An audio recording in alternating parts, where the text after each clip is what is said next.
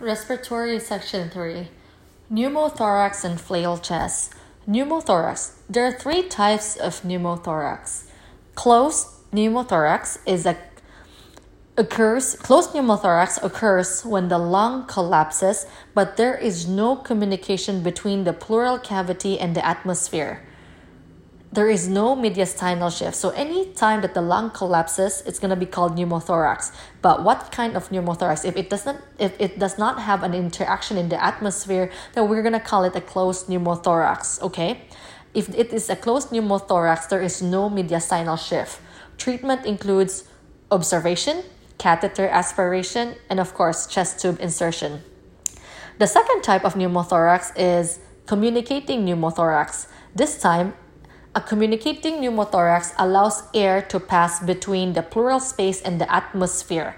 The lung collapses on inspiration. Yeah, so just put in mind during an inspiration, instead of the lungs gonna expand, the lung collapses during inspiration and partially re-expands on expiration. So bali bali.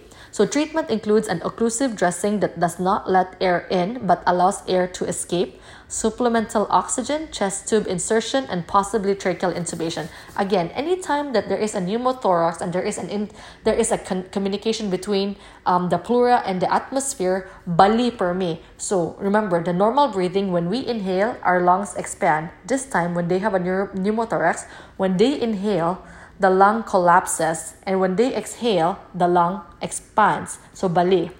Okay. The third type of pneumothorax is a tension pneumothorax. It is created when air enters the pleural space through a ball valve defect in the chest wall. So, tension pneumothorax, there is a defect in the chest wall. Air is allowed to enter but not exit the pleural space. The chest x ray, air allows to enter but not exit. The chest x-ray in this question shows a right tension pneumothorax which, with a leftward mediastinal shift. So just know, tension pneumothorax, air comes in, but it does not go out. Tension, it will cause a mediastinal shift. Pathophysiology with a tension pneumothorax, intrathoracic pressure increases and compresses the mediastinal structure. Increased intrathoracic pressure also decreases venous return, cardiac output, and blood pressure, which can precipitate cardiovascular collapse. The hallmark characteristics of tension pneumothorax include hypoxemia, increased airway pressure, tachycardia, hypotension, increased CVP, point of care ultrasound will reveal a lack of lung sliding and absence of comet tails.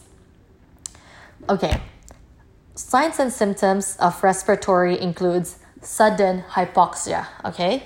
Increased airway pressure, absent breath sounds from the affected side, tracheal shift away from the affected side, asymmetric chest wall movement, percussive hyperresonance on affected side, cardiovascular, tachycardia, hypotension, increased CVP, cyanosis, jugular vein distension, and others extreme anxiety in awake patients, agitation, and diaphoresis.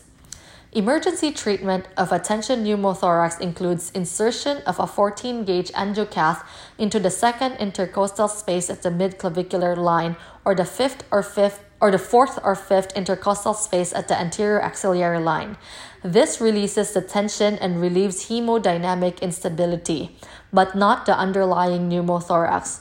Chest tube insertion is the definitive treatment. Pneumothorax can occur after central line insertion, supraclavicular, interscalene, and intercostal nerve blocks. Surgical procedures including radical neck dissection, shoulder arthroscopy, mastectomy, axillary lymph node dissection, mediastinoscopy, laparoscopy, and nephrectomy.